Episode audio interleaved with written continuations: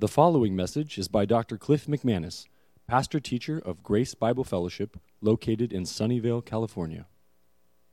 For those of you who haven't been with us, just so you know, we are going through the book of Acts, beginning to end. We're actually nearing the finish line here. We begin chapter 25. Today we'll be looking chapter 25, verses 1 through 12.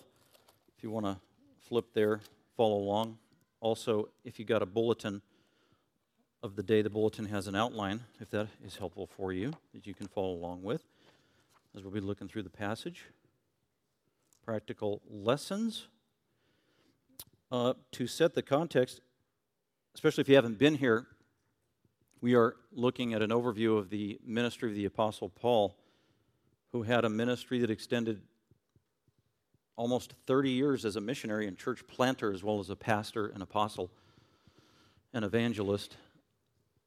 And his ministry now is nearing a close in the book of Acts. Right now, he is on trial. He's been arrested. He's been chained. He's been thrown in prison, incarcerated, been on trial a few times already. And so we're going to be looking at another trial. The title of the sermon is Paul's Trial Before Festus. Festus, a governor. We haven't met him yet, Festus. But we'll learn a little bit about Festus. So Paul's going to go on trial before the governor of that area at the time, which included Jerusalem, Judea, Samaria, all the way over to Caesarea on the coast, where actually the governor, Festus, resided in the palatial palace that was built by Herod the Great, who came before him.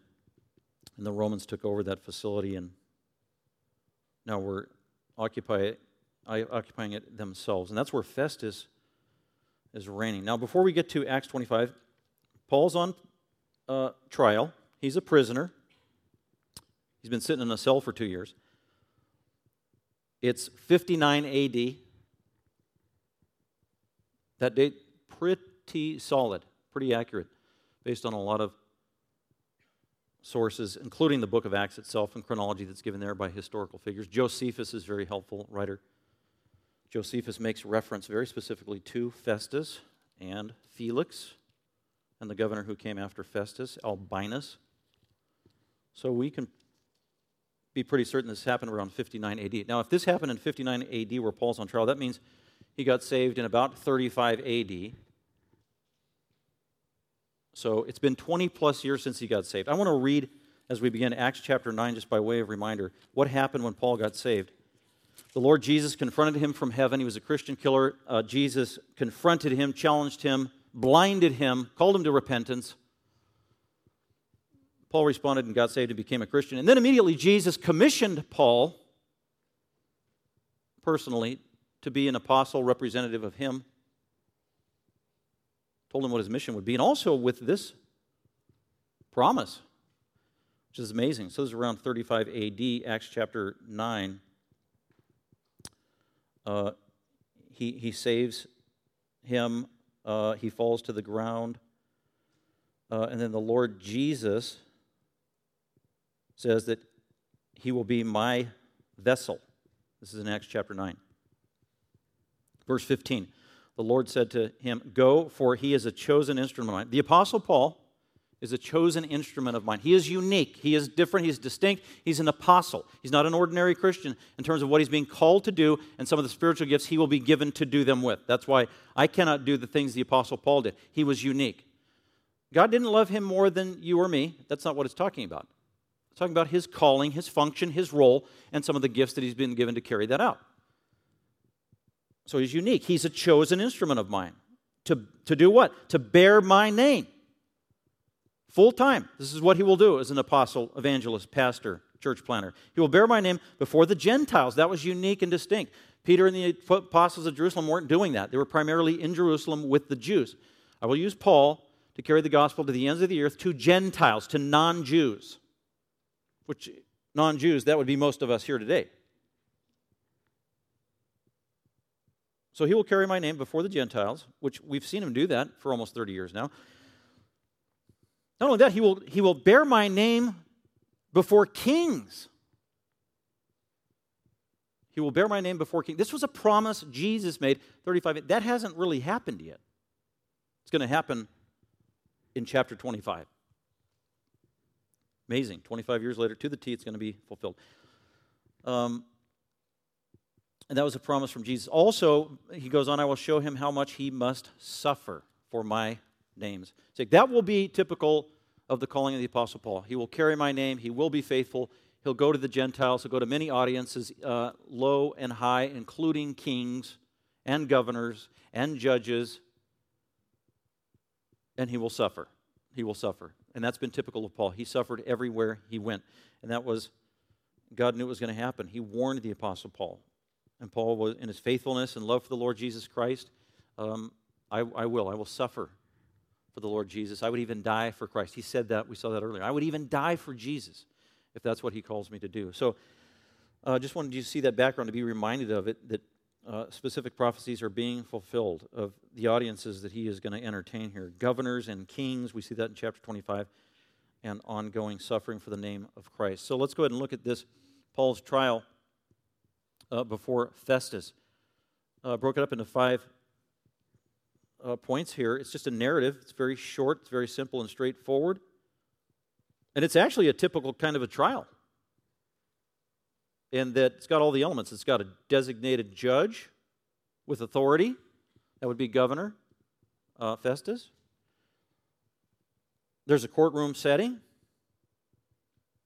The prosecution is allowed to give testimony and bring charges. The defense is allowed to speak on his behalf. And then theoretically, a verdict is to be rendered and given and implemented. That's standard. That's justice. It's supposed to happen. That did not happen with Felix, the previous governor we saw in chapter 24, where he had a formal trial, heard the case, heard Paul's accusers, heard Paul, had the evidence, was knowledgeable, knew the right answer, knew Paul was not guilty, and prostituted, perverted, undermined justice by not rendering the proper, by rendering no verdict, by and not rendering the proper verdict. He knew Paul was not guilty. Paul was not worthy of any crimes that deserved to be in prison or to be put to death. And so what did Felix do? He perverted and prostituted justice, didn't give a verdict, and just procrastinated, put Paul in prison for 2 years. And at the end of chapter 24, verse 27, why did he leave Paul in prison? Why did he not render a verdict? Why did he not say he was guilty? Why did he not condemn him to death or have him whipped with lashes?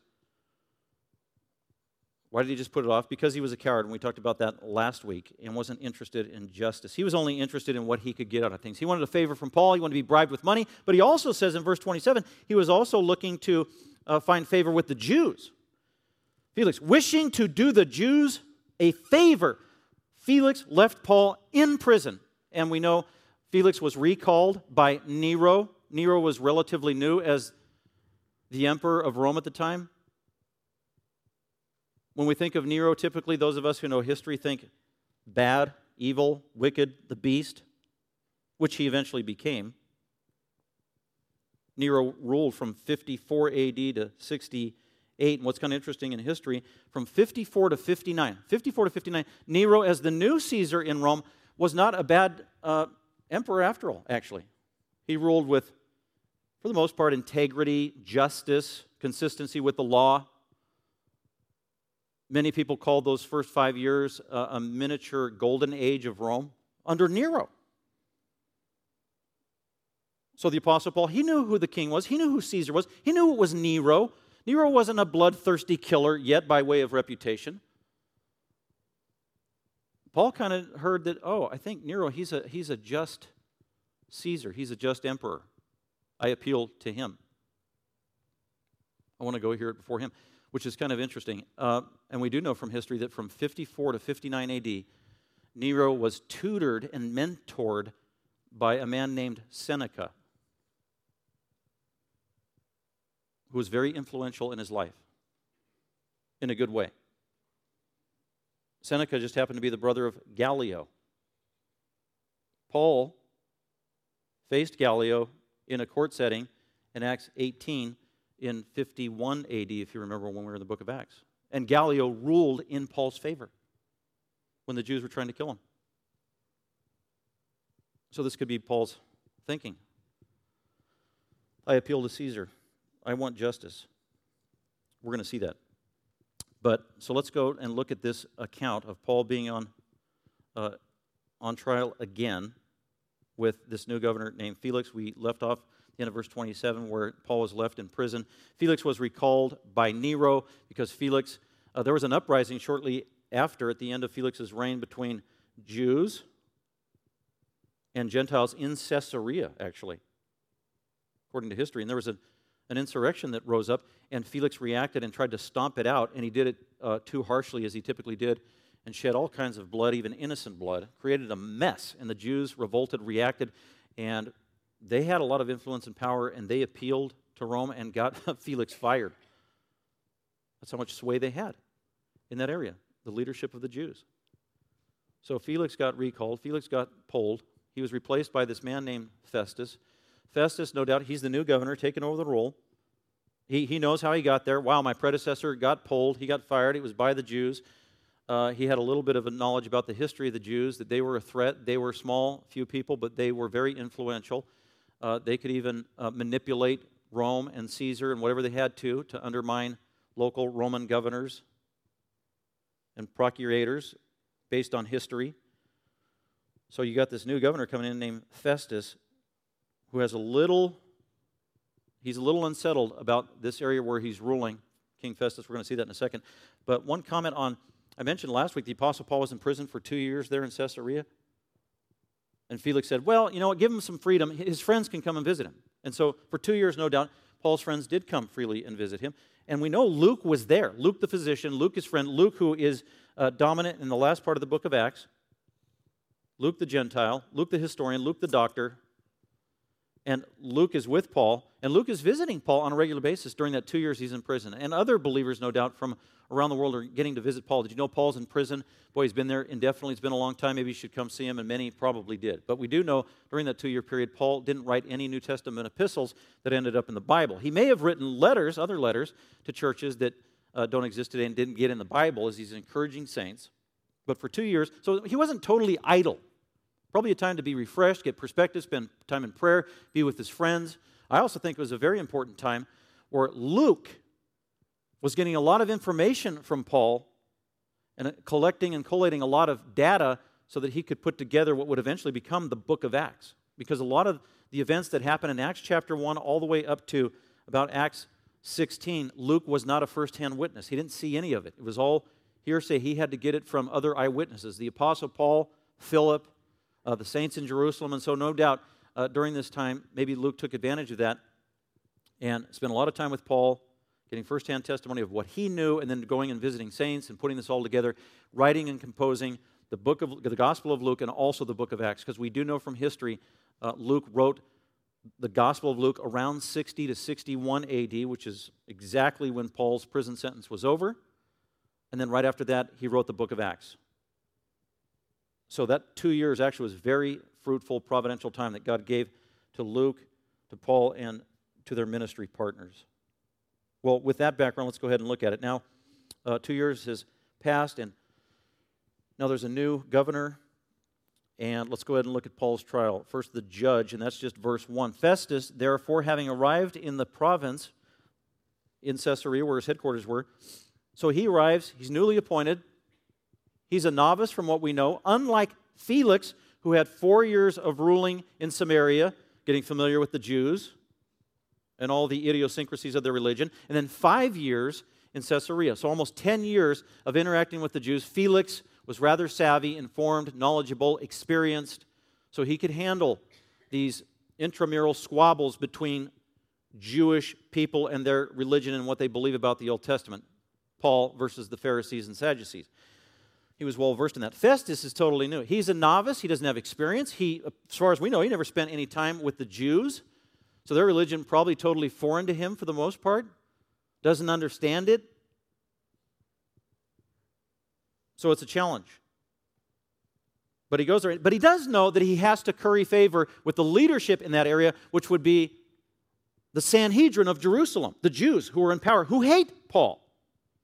And he knows the history. He knows the Maccabees and their revolt against Greece and against Rome and the history of uprising and tumults and insurrection that typified the Jews in that land if people offended them. Like Pilate, when he came into town, remember Pontius Pilate was the governor there as well. And when he got hired and came there and served in that land, he came with all his pomp and circumstance and all of his idols and everything else plastered all over his body with an army, and he tried to march right into Jerusalem and near the temple with that, and the Jews, they just about took him out. And he wanted to put stuff in the temple, and they complained to Rome and said, what is this governor doing? And so they reprimanded Pilate. Don't do that. Do not upset the Jews. They do not tolerate idolatry. We've given them some freedom on a leash to have jurisdiction over the temple and the temple grounds and how they worship. Don't tamper with that. So Pilate learned the hard way. So maybe Festus knows this. But anyway, he's coming in cold turkey.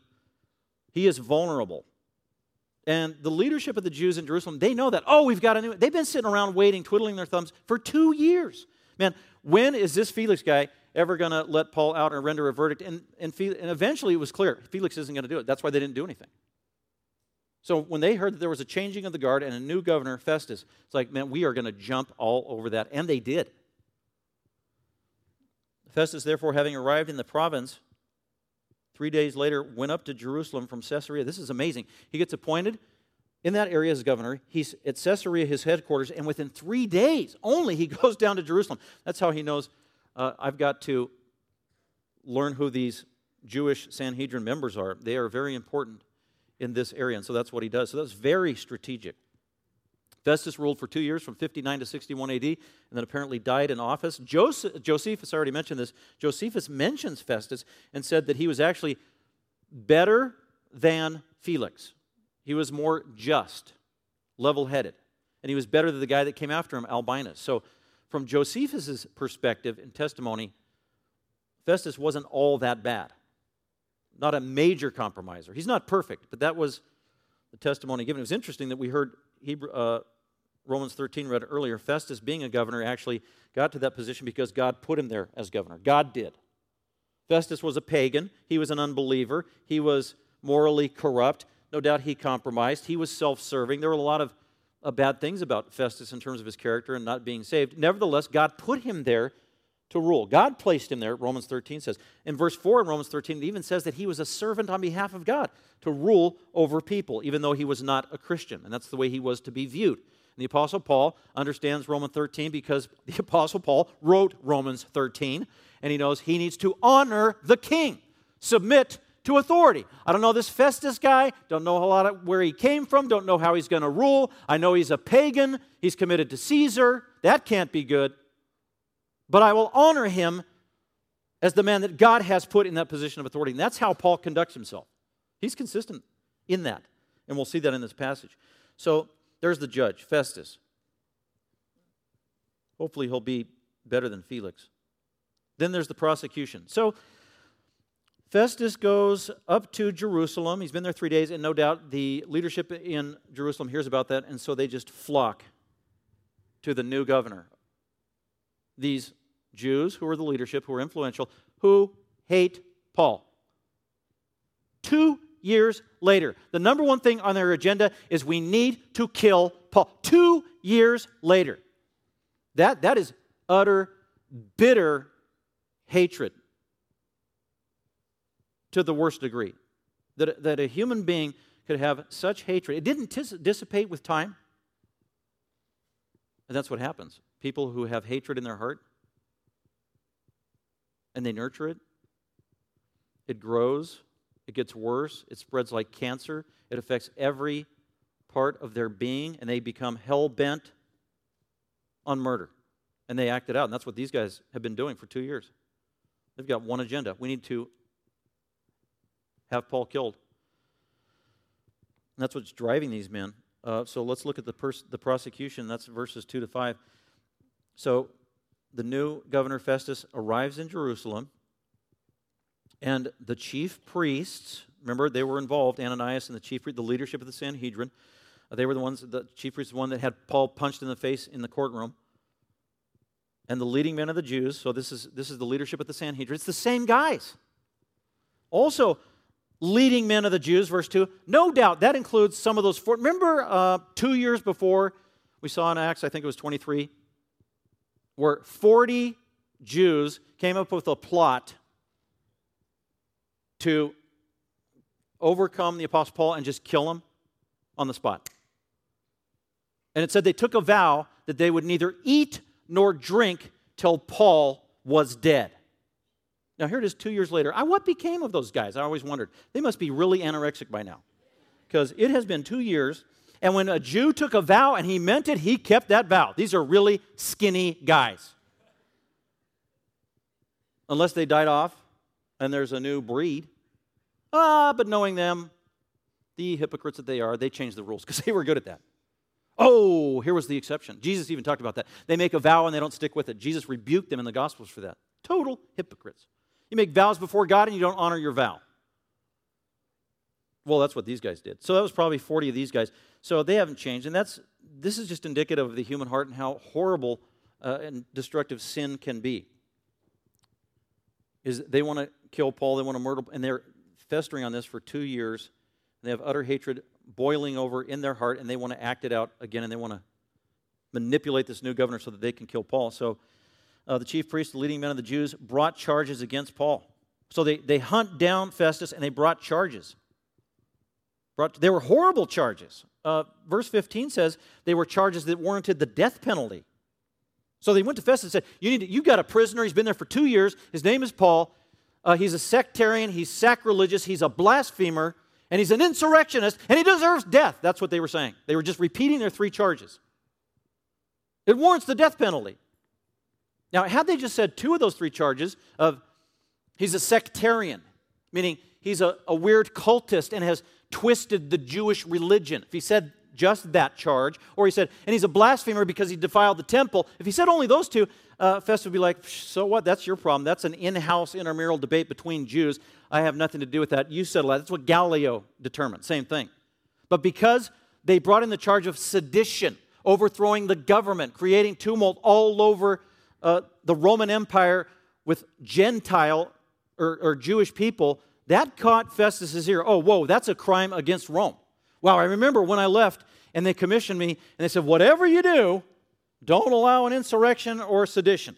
Whatever you do. And the first thing he hears when he gets here is a Jew creating insurrection against Rome. That got Festus' attention. And so these charges that were very severe, they brought against Paul, and they were urging Festus, requesting a concession or favor against Paul. They were asking for a favor. That's what it means. They're pleading for a favor against, they aren't pleading for justice regarding Paul. Isn't that interesting? You're a judge. We want justice in this case. It's no, you're a judge. We want a favor. We want him dead. That's what that means.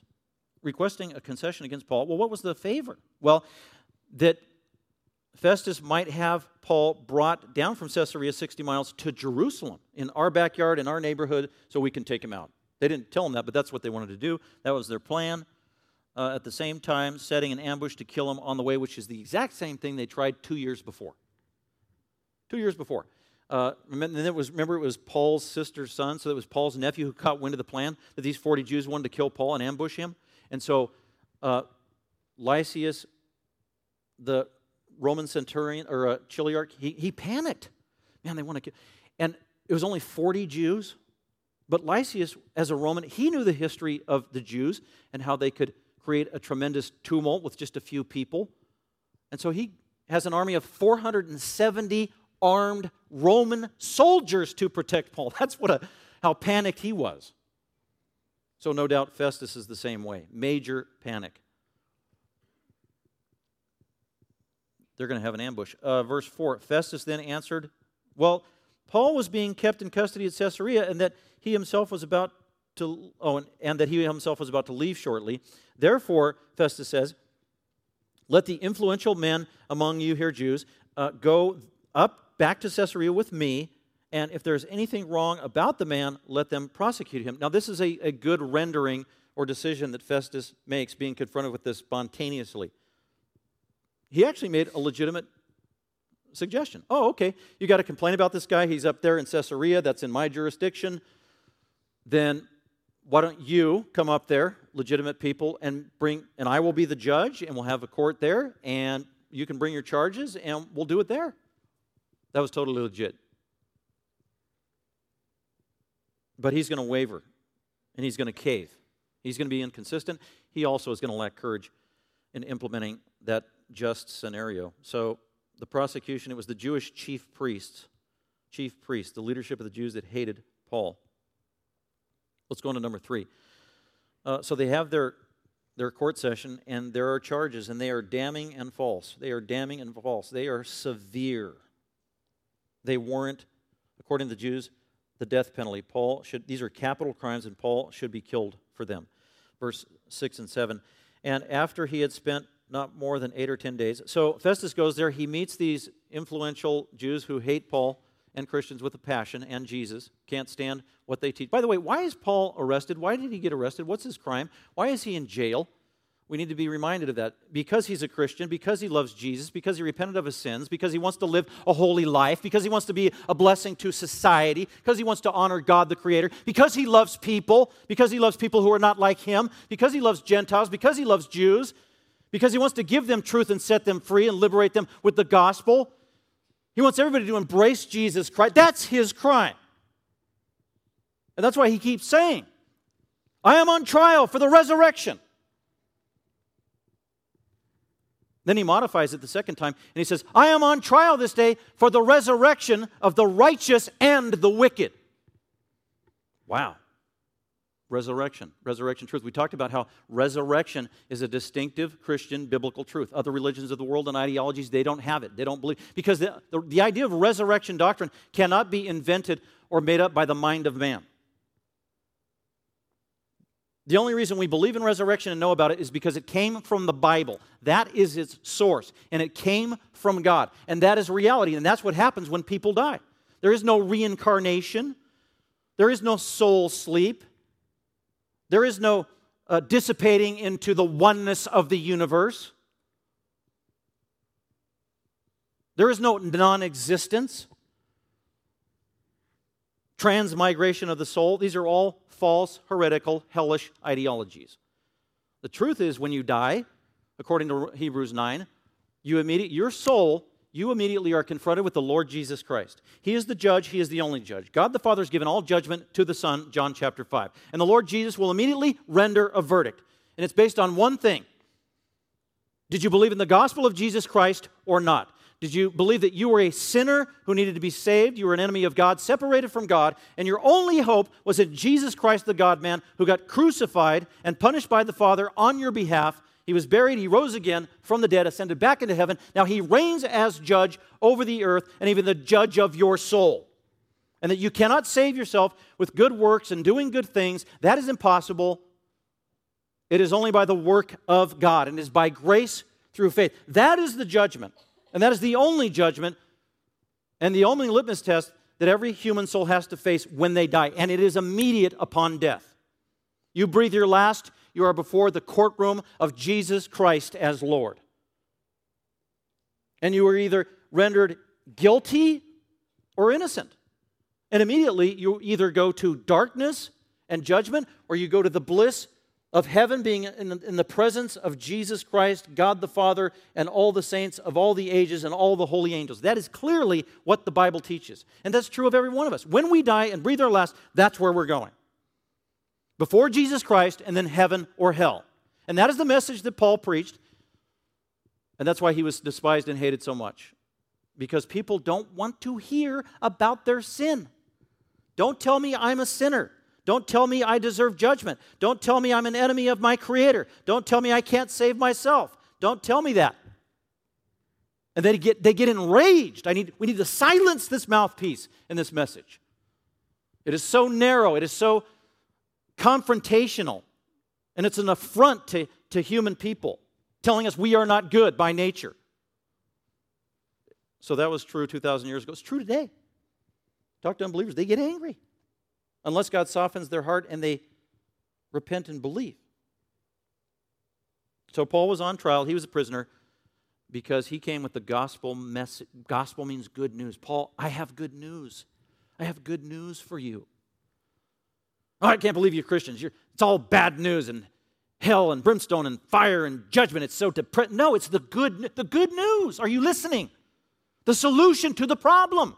The only solution. Guaranteed. You don't have to do anything. You just have to believe. Rest in God. It's really quite simple. Forgiveness in this life that extends into all eternity. That is good news. That's why he is on trial.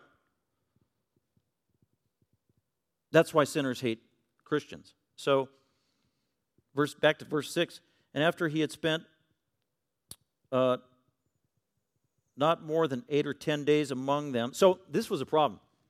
So they're hanging out with him, and then they win him over. He has now changed his mind. He has flip-flopped as Festus. He made a good ruling. Here's what we're going to do. This is the right way to do it. This is justice. And in the course of 8 to 10 days, they were able to manipulate him and change his thinking.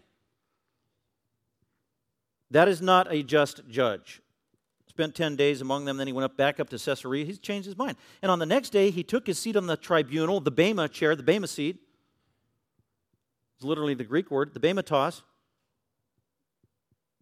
And ordered Paul to be brought. So now we're going to have our trial. Okay, bring in the defense.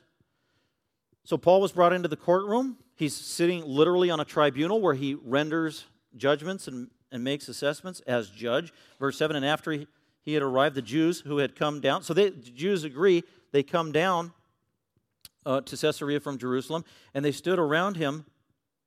Verse 7, after Paul had arrived, the Jews who had come down from Jerusalem stood around him. In the Greek text, they literally, they came into the courtroom. There's Paul standing up as the guilty, so charged. And it says, the Jews surrounded him. That's the imagery. In the courtroom. Like a pack of wolves who are about to attack a wounded deer who is helpless. That's what they are. So literally surrounded him, verse 7, bringing many and serious charges against him. It says serious because they were saying these require capital punishment, the death penalty. This man needs to die, Festus. If you want to do justice, if you want to satisfy Caesar, if you want to appease Roman law, here's what you are required to do. They're arguing their case. Problem at the end of verse 7, they couldn't prove any of it. Zero evidence, zero eyewitnesses. That was a problem. And Festus knew it. He knew, wow, okay, here's your charges. Wait, okay, where's the evidence? Wait, you don't have any, where's the evidence? There's no evidence. That's why at the end of chapter 26, eventually Festus says in verse 31, this man is not Paul. After hearing the trial, hearing the evidence, Festus concluded, this man is not doing anything worthy of death or imprisonment. That's what he finally decided. Damning charges. Number 4, then the defense. But then Paul gets to speak. After they've surrounded him like a pack of hyenas, ready to pounce, he is amazing. He is not operating on human strength. He's operating on the strength of the Holy Spirit, probably praying to himself in his own mind and heart spontaneously right there on the spot. Like Nehemiah did. I love that prayer in Nehemiah in the Old Testament. It's the shortest, fastest prayer in the Bible. And Nehemiah was a servant to the king, and the king could have his head cut off at any moment, at any whim, if he just felt like it. If Nehemiah breathed the wrong way or wasn't smiling, whoosh, off with his head. And so the king actually asked Nehemiah, so why is your discountenance low? Why are you not smiling, Nehemiah? And then the passage says that Nehemiah said a prayer of help to God. And then he answered. Wow, that was a millisecond prayer. Dear God, help me. I'm about to take the king. I don't want to get my head cut off. In Jesus' name, amen. And God answered his prayer, gave him wisdom, and it appeased the king. That was in Nehemiah. That's awesome. Same thing with Paul. Here he is standing around with the pack of wolves. They're attacking him. He needs to die, pointing the fingers. He's outnumbered. He doesn't know anything about this new governor. And yet he is, no doubt, calm and has composure because he remembers the promise from Jesus, I will be with you. You must witness on my behalf before kings, governors, while you suffer. So the Holy Spirit of God overcame Paul and helped him. And that's what the Holy Spirit does, right? When we are at rock bottom and we can't do it on our own, the Holy Spirit helps us. When we need strength, that's when God is there for us. When we have no strength, He is our strength. God is at His best when we are at our lowest as believers. And we can never imagine being in that scenario. Man, if I was in that scenario, I couldn't live anymore if that happened to me. I couldn't go on another day if that happened to me. And then you're in that situation, and as a Christian, you realize, wow, I can't believe that I'm going on. God, you are so gracious. And that's God's promise, and that's what he's doing for Paul here. Imagine being in this scenario. Totally unjust. Number four, the defense. Paul speaks truth with courage. Very simple. His approach in every trial that he's been on is very simple. I'm just going to tell the truth. And when they say something wrong, I'm going to say, that is not true. Paul did this, and he just says, I did not do that. And that's what we need to do, and that's what he does here. So they surround him. They couldn't prove it. And while Paul, verse 8, said in his own defense, his own apologia. Now he's doing apologetics. Literally, that's the word, apologia. He's going to do apologetics. 1 Peter 3:15, this is exactly what Peter said to do. He didn't say, quote Aristotle and some philosophical axiom and knock them out with your intellectual acuity.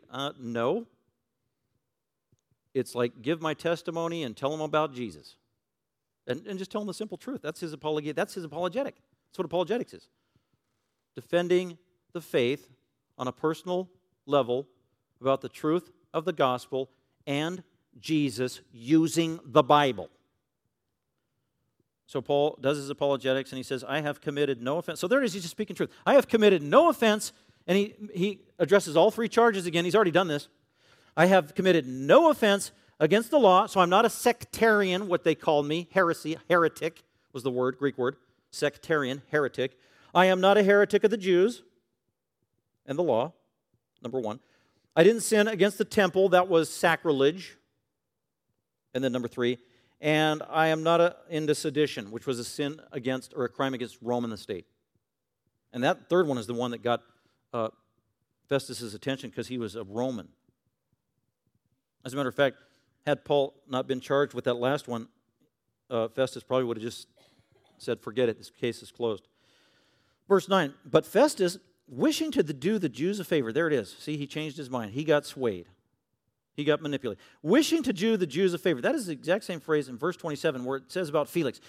Felix didn't let Paul out. He put him in prison for 2 years. Wishing to do the Jews a favor. Felix, the governor, who has all authority and power. He has jurisdiction, and he's afraid of these men. Same thing with Festus. Coward. Wishing to do the Jews a favor. It's sad that politicians do that. Every politician, ruler, king, governor, mayor is put in that position of authority by God himself and God's intent that they would serve the people with justice. But because sin was what it is with human beings, it is so often so easy to become totally self-centered, and you abuse the power that's been delegated to you as a ruler. And you're not doing it in the best interest of the people. That's what happened to Felix. He got sucked in, wishing to do the Jews a favor, wishing to do the hateful, murderous Jews a favor against innocent Apostle Paul, who loved people and loved God and had the good news, answered Paul and said, get this, are you willing to go up to Jerusalem and stand trial before me on these charges? Wait a minute.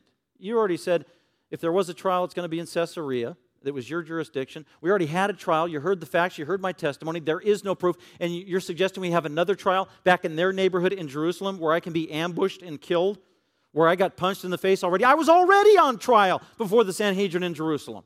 And the Pharisees concluded I was not guilty. That was their official rendering. The Pharisees among the Sanhedrin. We find no fault in him. A rendering has already been given to you and to Rome. Lysias, the commander, wrote that letter to Felix. I find no fault worthy of imprisonment or death in this man. It's already been declared. Felix already declared, I was not guilty. So you can just see him crumbling, cowering, frail, compromising judge. But Festus, wishing to Jews a favor, answered Paul and said, are you willing to go up there, down to Jerusalem? And Paul said in verse 10, Paul's had it. okay? It's been 2 years. I went through all that other stuff. I subjected myself to the crowd. I got beat up. I spoke up. And then the Chiliarch was about to whip me. And then I subjected myself to the Sanhedrin trial, and I spoke there, and they said I wasn't guilty. And then I willingly came up here to Caesarea, and I spoke before Felix over and over and over and over and over and over and over and over again to him and his wife who were trying to bribe me for 2 years. I didn't complain. I've been sitting in that prison for 2 years waiting for justice, praying to God. I subjected myself one more time to another trial before you, went over the same routine, all the same accusations, my same defense, and now you want to do it one more time. No way. That's it. That's why Paul says in verse 10, I am standing before Caesar's tribunal. In other words, this is the high. If you go to Jerusalem, you're going down in terms of authority. You're not elevating the case. It's going backwards. This is Caesar's representative tribunal. It's right here. This is the highest authority in the land, save Rome. Can't go backwards. It doesn't work that way. It always is elevated upward. That's what he's telling them. And Festus knows this is true. So I'm standing here before Caesar's tribunal, the very authority of Rome. You could make a rendering and settle this case once and for all, where I ought to be tried. I have done no wrong to the Jews, and you also very well know. You know now he is guilty. Verse 11, and if then I am a wrongdoer and have committed anything worthy of death, I do not refuse to die. That's amazing. Paul was a man of integrity and truth before God. If I'm guilty, kill me. I believe in the law. I support the law of the land. I am a law obeyer. I submit to the law, not a law breaker. And that should be the worldview of a Christian. Christians should be known by submitting to authority and also affirming the law of the land, because that's what the Bible says to do in Peter and Romans. We believe in the laws of the land, and we submit them, as long as they don't conflict blatantly with the Bible. And so Paul admits that, then I should die. But if none of those things are true of which these men accuse me, no one can hand me over to them. No one can do it. So Paul's actually taken control. He's taken over. He's now the judge. This is the way it needs to go. I am not guilty. They are liars. You know it. This is the proper authority. Happened right here. We're not going to do a lower trial and go backwards. If anything, we're moving forward. You know the facts. You should have rendered properly. These guys can't do anything to me whatsoever because they have no evidence, and you know it. Therefore, I appeal to Caesar. I appeal. This was totally legitimate. Some people will say, total pacifists who are Christian will say, well, you can never go to court for anything. You can never go to the law for anything. You can never call a cop for anything. You can never secure a lawyer for anything. You can never go to trial for anything. That's not true. There are boundaries. Paul said, don't sue other Christians. Yeah, that's out of it. But there are other forums and legitimate ways you can use the law to your advantage in keeping with truth to try to secure justice. And that is exactly what Paul is doing. He was a Roman citizen. He had a right, which made him unique, by the way. Not everybody was a Roman citizen. That was hard to get, citizenship. Most people were slaves. You either had to be born privileged to be a citizen of Rome, and it was very rare, especially in these parts where he was not in Rome. So it was very rare that somebody living here would actually be a Roman citizen. Roman citizens had special rights and privileges, legally speaking. They could not be subjected to the death penalty. They couldn't even be going to court and given a rendering of any kind of judgment without a fair trial. They could appeal. Normal Romans could not appeal. Provincial Romans could not appeal. They couldn't do that. Very few people could actually appeal to Caesar. This was very rare. Paul knows. He is informed. He knows his rights. He knows the law. He was trained as a lawyer. So go to verse 12. He appeals to Caesar. Number 5, the verdict appealed to Caesar in Rome. Then when Festus had conferred with his council, he answered. So Festus confers with his council. Wait a minute, he just appealed to Caesar. Whoa! That doesn't happen very often. It may have never happened to Festus before. I just got here 2 weeks ago, and you're appealing to Caesar. Wait, aren't you Jewish? How can you can't appeal to Caesar? Wait, only Roman citizens can. Are you a Roman citizen? Where were you born? Where do you? That's why Felix asked Paul first thing. Wait, where were you born? Where are you from? Because he was trying to establish the jurisdiction and his rights. Festus didn't do that. That's why. So he confers to his counselor. These are Roman counselors. Okay, wait a minute. And they have a huddle. Here's the deal. Here's what I know about Paul. Can you go search the records? Can you read Lysias' letter? Can you get any transcripts from Felix the knucklehead? And so we can get some information and make a decision here. and they find out that indeed Paul is a legitimate Roman citizen, and he has legal recourse and right to appeal to Caesar, the highest in the land. Very rare privilege, and it is granted to him. This is amazing. This is the sovereign intervention of God providentially on behalf of Paul, fulfilling a heart's desire that he had years ago, where Paul was saying, years ago, he was saying, I want to go to Rome. I want to go to Rome. And he was telling other Christians, I'm going to collect a bunch of money. I'm going to help those in Jerusalem. I'm going to collect money from the Macedonians, and then I'm going to go to Jerusalem, relieve them, and then I'm going to go to Rome. I want to go to Rome. Then he's writing the Romans before he gets there, and he says, I'm coming to you. I want to come preach the gospel to you too. I'm coming to Rome. I'm coming to Rome. Well, Paul, your prayer is about to get answered. You're going to Rome, but you're going as a prisoner. You're going to Rome, but you're going chained. This is not how Paul was thinking he's going to Rome. Be careful what you pray for. Where you want to go, what you want to do. God might say, okay, yeah, and it'll be maybe under circumstances you weren't even anticipating. So God is definitely going to send Paul to Rome, but he's going in chains. So Festus confers with his men, his council. They make a decision. He answered, you have appealed to Caesar, and to Caesar you shall go. Now, once that decision had been rendered, Paul should have been quarantined and then no more trials. Unfortunately, justice is botched because he's subjected to one more trial right there in Caesarea before another corrupt ruler, Agrippa. We're going to see that in a second. But at least Festus is going to honor this, and he is going to send him to Rome. And one thing that Festus is to be given credit for is he didn't procrastinate. He was a decision maker. So we need to have the trial. You come up there. We need to do it. Okay, we need to make a decision. Let me confer. Okay, here's my decision. Okay, here's what we need to do next. So that was in huge contrast to Felix. So a couple of takeaways as we close, practically, is we are like the Apostle Paul in that we have the greatest message and the greatest treasure in the world that we are, number one, privileged to live by, and that is the gospel of Jesus Christ, saved by grace through faith through the work of Jesus Christ on the cross, who caused us to be born again. He gave us his Spirit, forgave all of our sins, adopted us into the family of God, gave us the gift of prayer, the gift of the body of Christ, fellow believers. What a treasure, the family of God. But we're also commissioned to take that message wherever we go, and we should expect at times resistance.